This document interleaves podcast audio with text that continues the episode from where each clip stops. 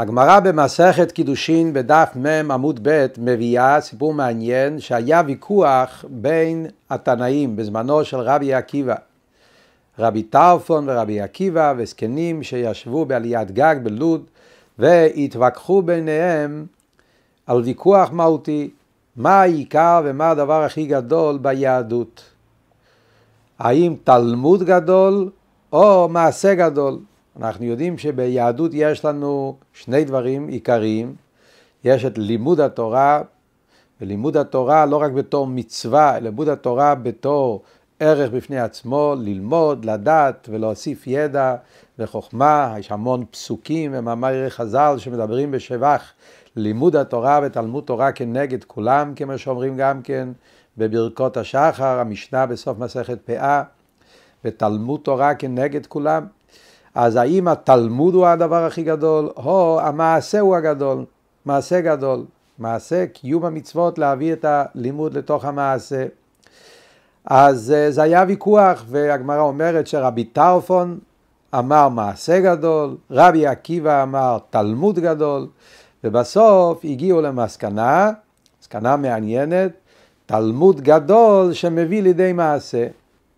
יפה. אז יש על זה הרבה הסברים. במפרשים, יש פירוש רש"י, יש תוספות, הגמרא גם כן במסכת בבא קמא בדף י"ז, יש שם רש"י ותוספות. מה בדיוק ההסבר? האם במסקנה התלמוד הוא הגדול, למרות ה, ה, מה שנקרא משחק המילים הזה, שאומרים תלמוד גדול שמביא לידי מעשה, משאיר אותך עוד פעם עם הספק. אז זה אומר שהתלמוד הוא גדול, או המעשה הוא הגדול, הגדלות של התלמוד זה רק בגלל שהוא מביא לידי מעשה, או התלמוד הוא ערך בפני עצמו. אז יש בזה הרבה הסברים. מה שיוצא באופן כללי זה שבעצם יש באמת חשיבות מיוחדת בלימוד התורה, ויש חשיבות מיוחדת במעשה, וכל אחד יש לו את הגדלות שלו, זאת אומרת בעצם כשאתה בוחן כל דבר בפני עצמו, יש גדלות, גדלות הכוונה חשיבות, דבר מיוחד, עניין מיוחד מאוד בלימוד התורה, גם בתור ערך בפני עצמו, עניין של לימוד זה דבר נפלא ביותר, ויש את המעשה בתור ערך בפני עצמו, שזה עניין מיוחד, יש לו חשיבות מיוחדת, אבל במסקנת הדברים, תלמוד גדול שמביא לידי מעשה, זה אומר שכשיש לך את הלימוד, אז בלימוד כלול את הערך של שני הדברים. כי הלימוד עצמו, הרי יש לזה ערך מצד עצמו. וכשאתה לומד, אז הלימוד יביא אותך למעשה, אז ממילא יהיה לך שני הדברים, כמו שאומרים הראשונים. יש לך גם לימוד וגם מעשה כלולים פה, כי הלימוד הרי יביא אותך למעשה, השני דברים בידו.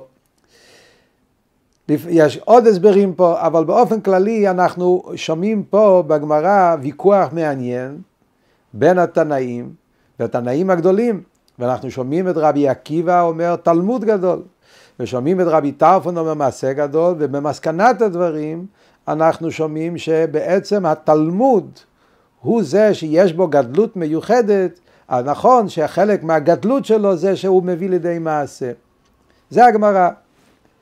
וכאן אנחנו מנסים להבין מה בעצם פה כל הוויכוח, מה בדיוק השאלה עם תלמוד גדול ומעשה גדול, מה זה מסקנת הדברים? שאומרים תלמוד גדול שמביא לידי מעשה, מה בעצם המסקנה פה, מה זה אומר. וכאן יש עוד דבר נפלא, שזה חידוש גדול שאומר אדמו"ר הזקן. אדמו"ר הזקן, בעל התניא, מביא באחד המאמרים שלו, משנת תקס"ז, הוא מדבר שם בקשר לפסוקי שמע ישראל, הוא מצביע על דבר מעניין, הוא אומר שאנחנו רואים שבפרשה הראשונה של קריאת שמע, כתוב קודם כל, ושיננתם לבניך ודיברת בם, לימוד התורה, ואחר כך כתוב, וקשרתם לאות על ידיך והיו לטוטפות בין עיניך. מעשה המצוות. אז בפרשה ראשונה של קריאת שמע, אז, אז לימוד התורה קודם למעשה המצוות לעשייה. בפרשה שנייה, והיה עם שמוע, שם הסדר הוא הפוך. קודם כל כתוב, וקשרתם לאות על, קשרתם אותם לאות על ידכם והיו לטוטפות בין עיניכם, מצוות תפילין, ואחרי זה כתוב, ולימדתם אותם את בניכם אחריכם. לימוד התורה כתובה אחרי עשיית המצוות. אומר אדמו"ר הזקן חידוש מפליא, הוא מביא את, את מאמר הגמרא, את המחלוקת בין רבי עקיבא ורבי טרפון, והוא אומר שמסקנת הגמרא, שתלמוד גדול שמביא לידי מעשה, שזה בעצם פרשה ראשונה של שמה, שקודם כל כתוב תלמוד, ושיננתם לבניך ודיברת בם שבטך בביתך ולכתך בדרך שובך וקומך, שזה הולך על מצוות לימוד התורה. זה קודם, כי תלמוד מביא לידי מעשה, אחרי זה באו קשרתם לאות על ידיך. אומר אדמו"ר הזקן, זה התנאים החליטו ופסקו בזמן הזה. בזמן הזה, כעת, ככה זה, תלמוד גדול שמביא לידי מעשה. אבל לעתיד לבוא, כשיבוא משיח צדקנו, אז יגיעו למסקנה שמעשה גדול. אז יתגלה, אומר אדמו"ר הזקן, הכוח הנפלא שטמון במעשה, ואז המסקנה תהיה שמעשה גדול. וזה חידוש נפלא, וככה אדמו"ר הזקן אומר. מה, דבר מעניין פה, מה זה אומר? אז אנחנו שומעים, דבר, שומעים פה כמה דברים. דבר ראשון, אנחנו שומעים שיש חשיבות מיוחדת בעניין הלימוד בתור ערך בפני עצמו, חשיבות בעניין המעשה בתור ערך בפני עצמו, שבזה היה ויכוח בין רבי עקיבא ורבי טרפון. מצד שני, אנחנו שומעים שיש פה מסקנה שהתלמוד גדול שמביא לידי מעשה, ואז שומעים דבר נפלא חדש, שההחלטה הזאת, המסקנה הזאת, זה רק בזמן הזה, אבל לעתיד לבוא, אז יהיה מעשה גדול. מה זאת אומרת? מה זאת אומרת שבזמן הזה תלמוד גדול שמביא לידי מעשה, ומה יקרה בדיוק לעתיד לבוא, שאז מעשה יהיה יותר גדול מהתלמוד. אז כדי להבין את כל זה, אנחנו נדבר היום את ה, על ההסבר של המאמר חז"ל הזה והוויכוח הזה וגם המסקנה.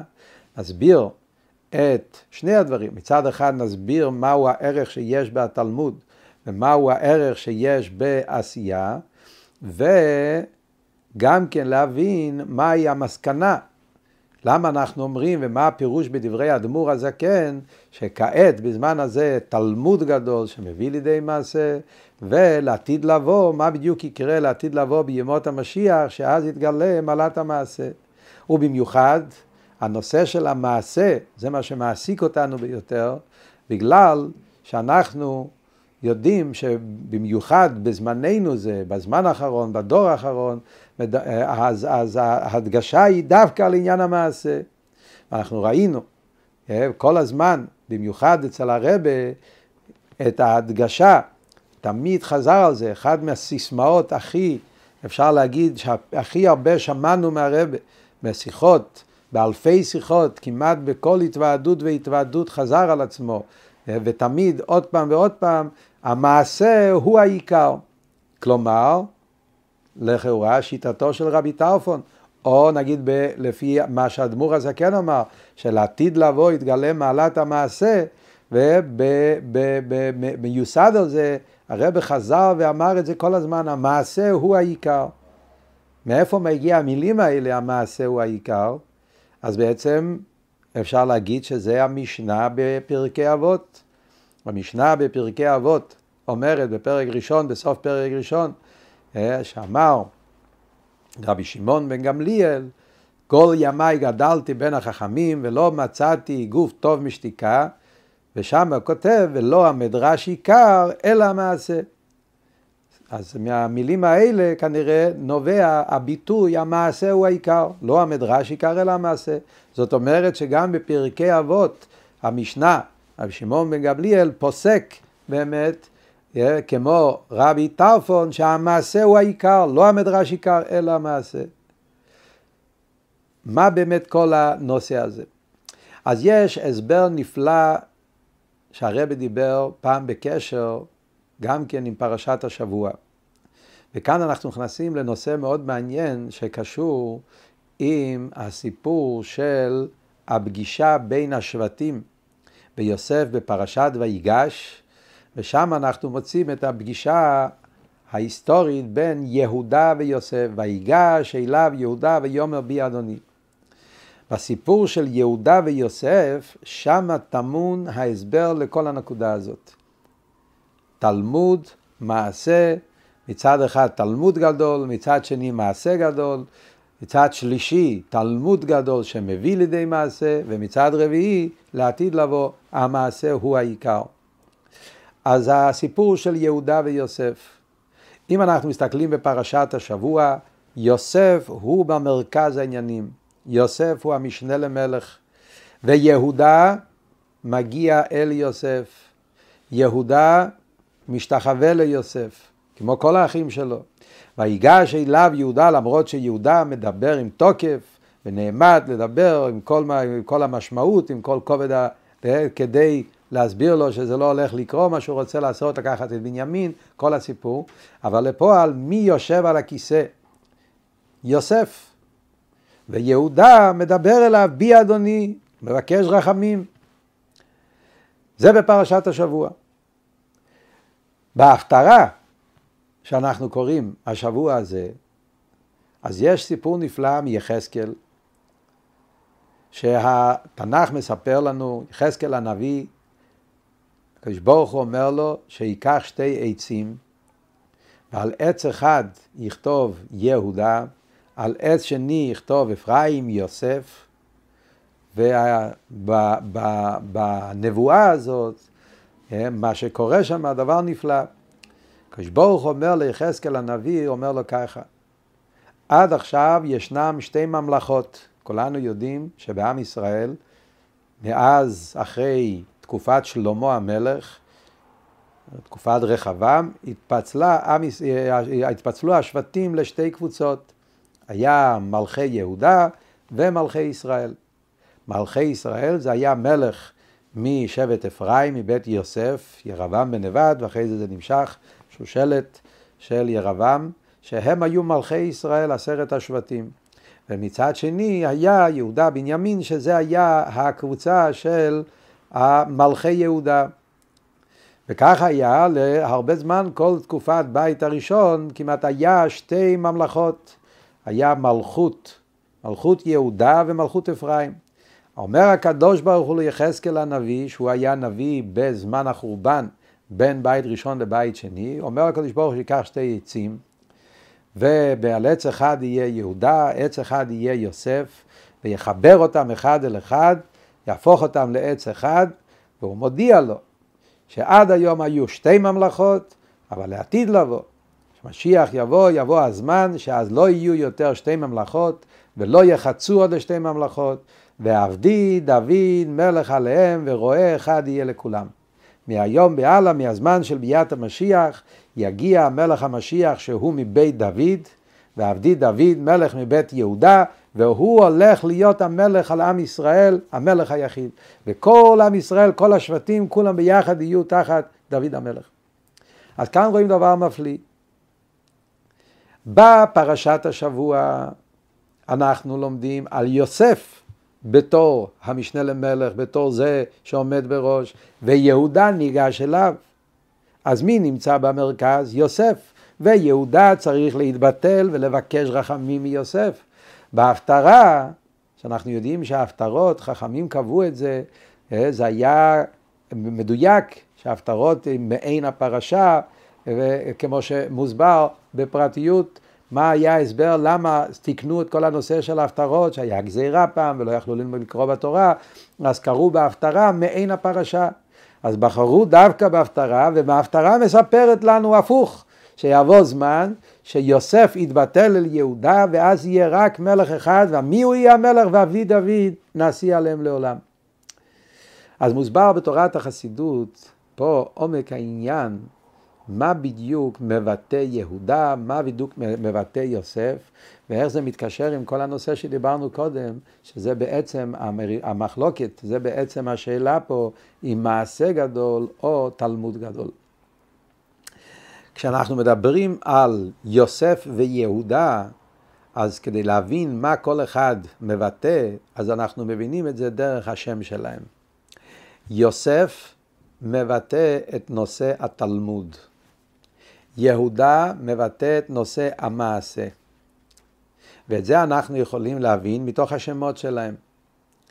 השם יוסף זה מלשון להוסיף. יוסף השם לי בן אחר. יוסף זה מלשון הוספה. עניין של הוספה פירושו צמיחה. להוסיף, לא לעמוד במקום אחד, להוסיף חיל אל חיל, ללכת, להתקדם, להתרומם, להתעלות, לצמוח, לגדול ולהתפתח. הנושא של יוסף שייך בעניין של תלמוד. בלימוד התורה הבן אדם לא עומד במקום אחד. לימוד חוכמה. חוכמה זה דבר שבן אדם כל יום לומד משהו חדש, כל מה שאני לומד, אחרי זה אני מגלה בזה עומק יותר, מקשה, מתרץ, מעמיק, לומד יותר ויותר. ימים ידברו ורוב שנים יודיעו חוכמה. הבן אדם בלימוד הוא כל הזמן בצמיחה. זה הנושא של הלימוד, והלימוד דורש צמיחה, הלימוד עצמו מביא לצמיחה. זה נושא של, וזה בעצם השם יוסף מבטא את כוח התורה, כוח הלימוד, שבזה בן אדם עומד וצומח והולך מחיל אל חיל. השם יהודה מגיע מהלשון אודה. הפעם אודה את הוואי, את השם. כן? כשלאה נתנה את השם לבן שלה, אז היא אמרה, הפעם אודה את השם. הודאה. המילה הודאה, להודות, פירושו בדיוק הפוך מהנושא של הבנה. ואדם מודה, בדרך כלל זה קשור עם זה שהוא מוריד את הראש. אני מודה שהצדק איתך. יכול להיות שאני דווקא הבנתי באופן אחר, ואני דווקא חושב באופן אחר, אבל אני מודה. אני מודה שהצדק איתך. העניין של להודות זה סוג של התבטלות, שבן אדם מבטל את דעתו מפני דעת אחרים. אותו דבר ביותר בעומק, כל הנושא של אמירת תודה, כשבן אדם אומר תודה, קם בבוקר יהודי אומר מודה אני לפניך. העניין של מודה אני לפניך זה סוג של להוריד את הראש ולהגיד אני שלך. התמסרות, יהודי קם בבוקר אומר מודה אני, זה לא רק אמירה של תודה השם שנתת לי את החיים, זה גם כן הרבה יותר מזה. בתורת החסידות מוסבר את עומק העניין של מודה אני, שזה ההתמסרות של יהודי, שיהודי אומר לקדוש ברוך הוא בבוקר כשהוא קם, אני שלך כל כולי. ההודעה הזאת, ההתבטלות הזאת, זה קשור עם כוח העשייה. כי הרי בעשייה, שם קשה להגיד שיש צמיחה. עשייה זה לעשות מה שמצווים עליי. כשמדברים על עשייה, כמו שמדברים בקיום המצוות, אשר קידשנו במצוותיו וציוונו. יהודי צריך לקיים את השולחן ערוך בדיוק כמו שהקדוש ברוך הוא רוצה. בל תוסיף, בל תגרע. בן אדם יש לו חשק לעשות שהתפילין יהיו יותר מארבע פרשיות, אסור. אתה רוצה להוסיף, לצמוח, זה בלימוד התורה. בקיום המצוות זה קבלת עול מלכות שמיים. להתבטל אל הרצון של הקדוש ברוך הוא ולקיים מה שהקדוש ברוך הוא רוצה. ההתבטלות הזאת זה ההודאה, היהודה בקיום המצוות. ולכן יוסף מבטא את הנושא של תלמוד גדול. יהודה מבטא את הנושא של מעשה גדול. ולפי זה אנחנו גם כן מבינים מה בדיוק הוויכוח פה. למה יש היגיון לומר שתלמוד גדול, ומצד שני למה יש היגיון להגיד מעשה גדול? כי מצד אחד אתה אומר, לימוד, צמיחה, זה הרי הדבר הנפלא שהקדוש ברוך הוא נתן לאדם. הקדוש ברוך הוא נתן לנו שכל. זה המעלה הייחודית שיש לאדם שמשנה אותו מכל הבעלי חיים ומכל הנבראים, דומם, צומח וחי. המדבר יש לו מעלת השכל. לשכל יש צמיחה, התפתחות, ללכת מחיל אל חיל, וזה עיקר מעלת האדם, שכלי. אז כשהקדוש ברוך הוא נתן לנו את החוכמה הנפלאה שלו, והבן אדם כשהוא לומד, משתמש עם כוח השכל שלו, לחבר את השכל שלו עם החוכמה האלוקית של התורה, אין לך דבר יותר גדול מזה, יותר נפלא מזה. תלמוד גדול. אז מגיע יוסף, ויוסף אומר תלמוד גדול. אז רבי עקיבא לקח את השיטה הזאת, עקיבא בן יוסף. אז הוא אומר תלמוד גדול. והתלמוד, שם נמצא הדבר הכי נפלא של החיבור היותר עמוק של יהודי, השכל של הבן אדם עם החוכמה האלוקית של הקדוש ברוך הוא. מצד שני, מעשה גדול. מה יש במעשה? ההתבטלות. נכון ששכל זה הדבר הכי נפלא, שכל זה הדבר הכי נפלא באדם, ולחבר את השכל שלך עם השכל אלוקי, אין לך דבר נפלא יותר מזה, אבל יש משהו יותר עמוק אצל יהודי.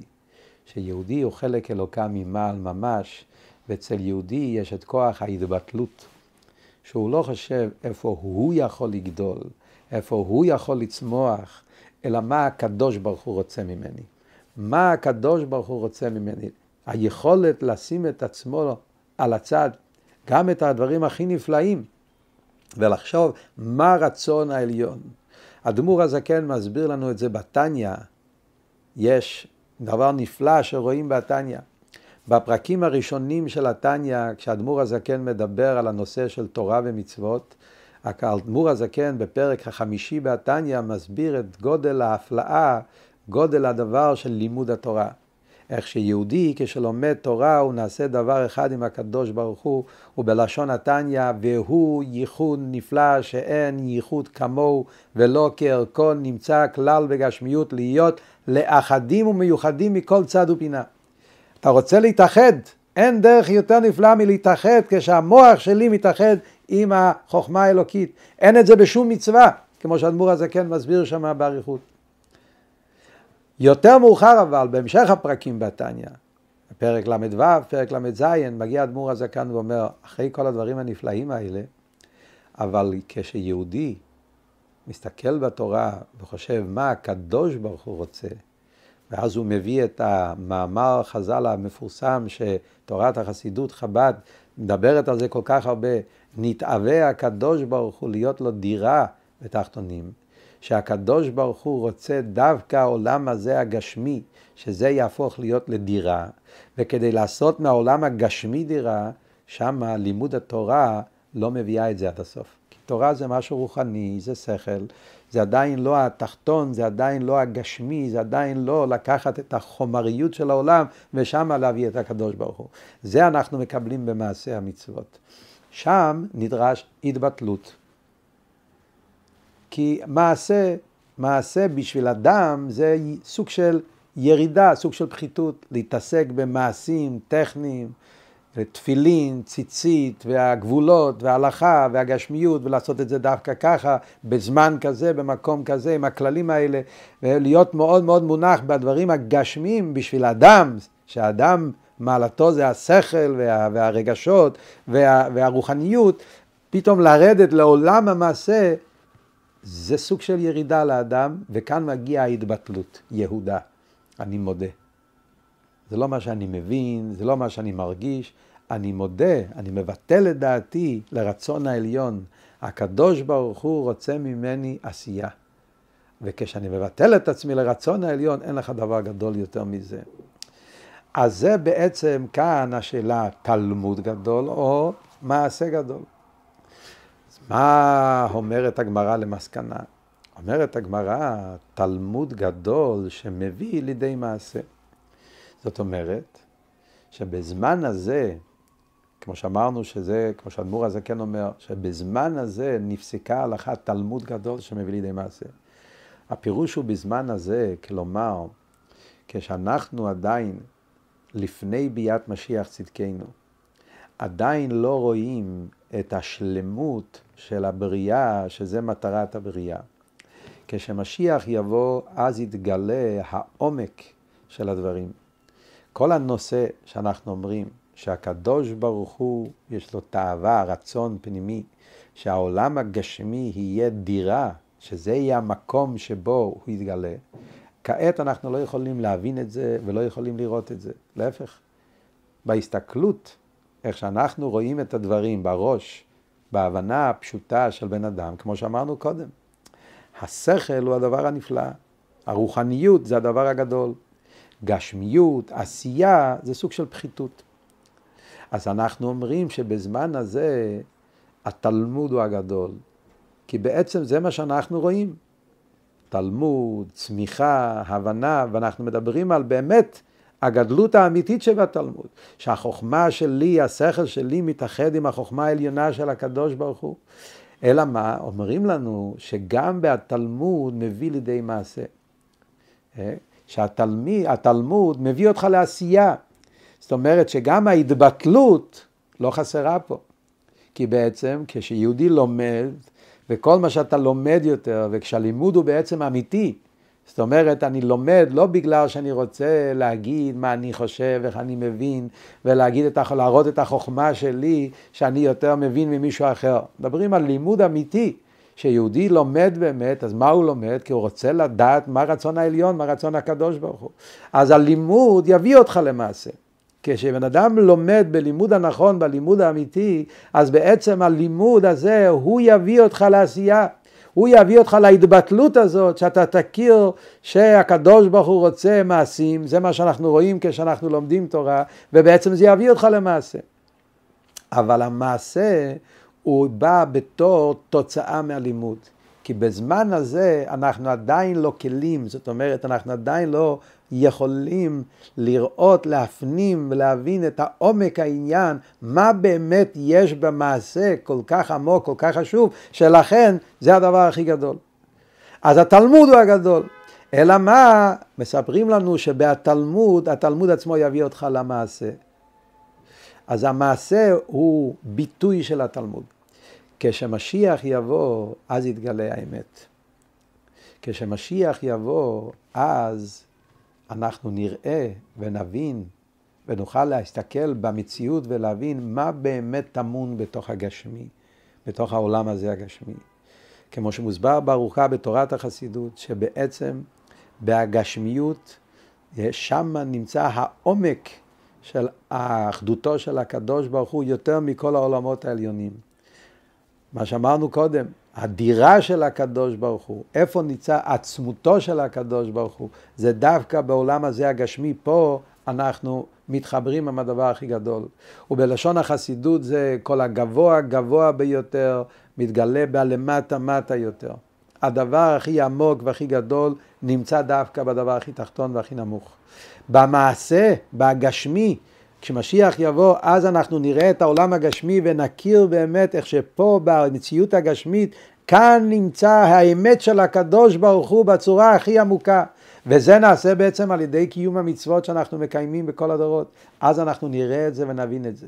ולכן אז המעשה יהיה העיקר. אז אנחנו נבין את גודל הערך שיש במעשים שלנו. וזה מה שאומרים, יהודה הוא יהיה משיח משבט יהודה דווקא. זה הסיפור של פרשת ויגש בפרשה ביחס להפטרה. כשאנחנו קוראים את הפרשה, מדובר על הסיפור כמו שזה בזמן הזה. יוסף, הוא נמצא במרכז, הוא המשנה למלך. העניין של התלמוד גדול. ויהודה ניגש אל יוסף, הוא מקבל מיוסף. כשאתה לומד, אז הלימוד מביא אותך למעשים, ואז מתגלה המעלה של מעשה, אבל זה מגיע בתור תוצאה וביטוי מהלימוד.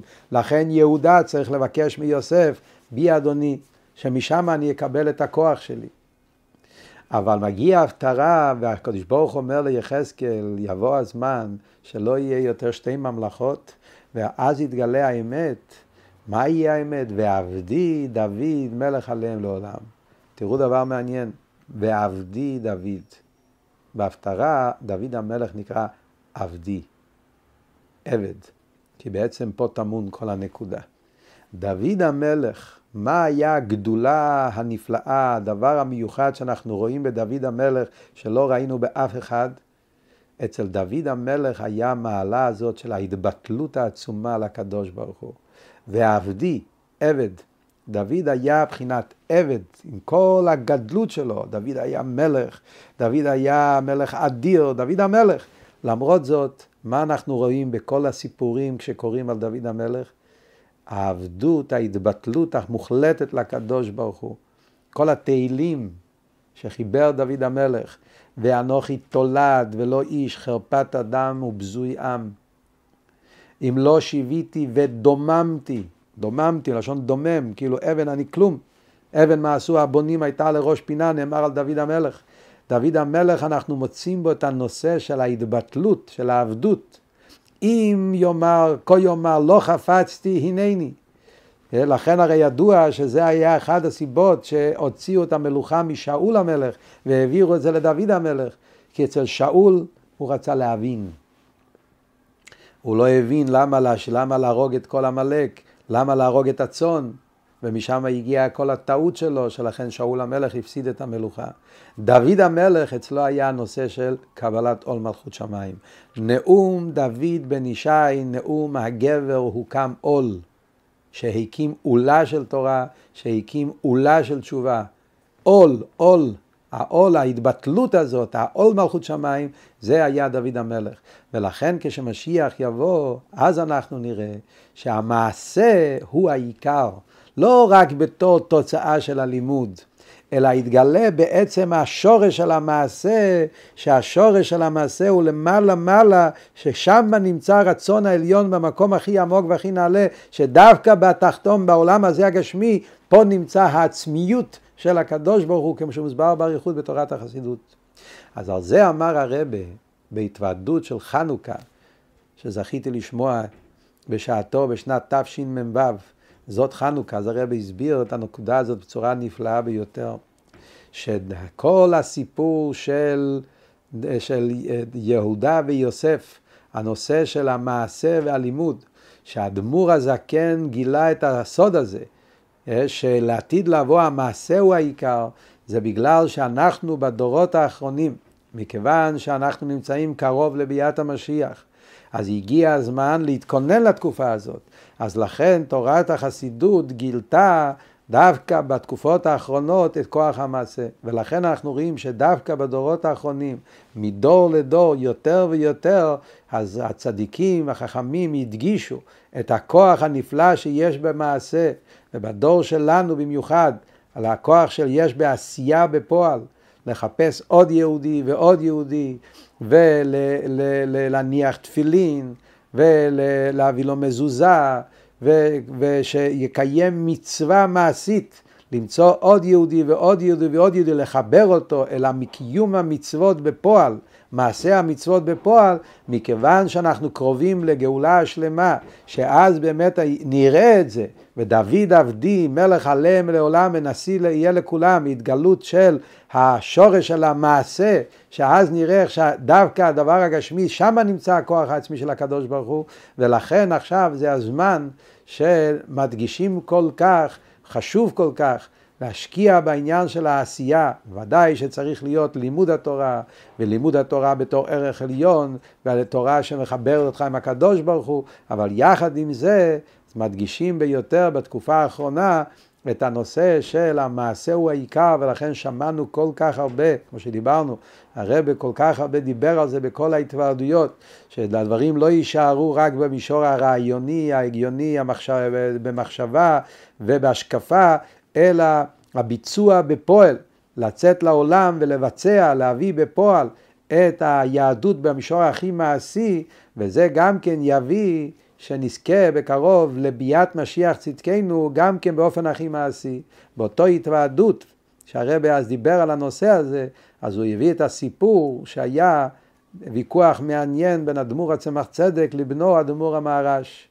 שאדמו"ר המהר"ש אמר לאבא שלו הצמח צדק על שנה מסוימת, שהשנה הזאת הייתה אמורה להיות שנה של ביאת משיח צדקנו. והשנה עברה ומשיח לא הגיע. אז הוא שאל אותו, מה קרה שמשיח לא הגיע? אז האבא אמר לו, השנה הזאת הדפיסו ספר חסידות מאדמו"ר הזקן, לקוטי תורה, ושם מדובר הרבה על גילוי המשיח. אז זה בעצם קיבלנו טעימה מימות המשיח. זה אמר הצמח צדק, ענה לו הבן אדמו"ר המהר"ש, אבל אנחנו רוצים משיח בפועל. אז הרבי דיבר על הנקודה הזאת אותו דבר. יש תלמוד גדול, יש מעשה גדול. ללמוד על משיח, להתכונן על משיח, לדעת מה יקרה בימות השיח, זה התלמוד שבדבר. אבל יהודי צועק ומבקש, אנחנו רוצים את המשיח בפועל, שזה לא יישאר רק במישור הרעיוני, לא בלימודי, אלא שבאמת נזכה שיהיה משיח בפועל, במעשה, בעולם הזה הגשמי, שנזכה כבר באמת היום הזה לגאולה השלמה על ידי משיח צדקנו.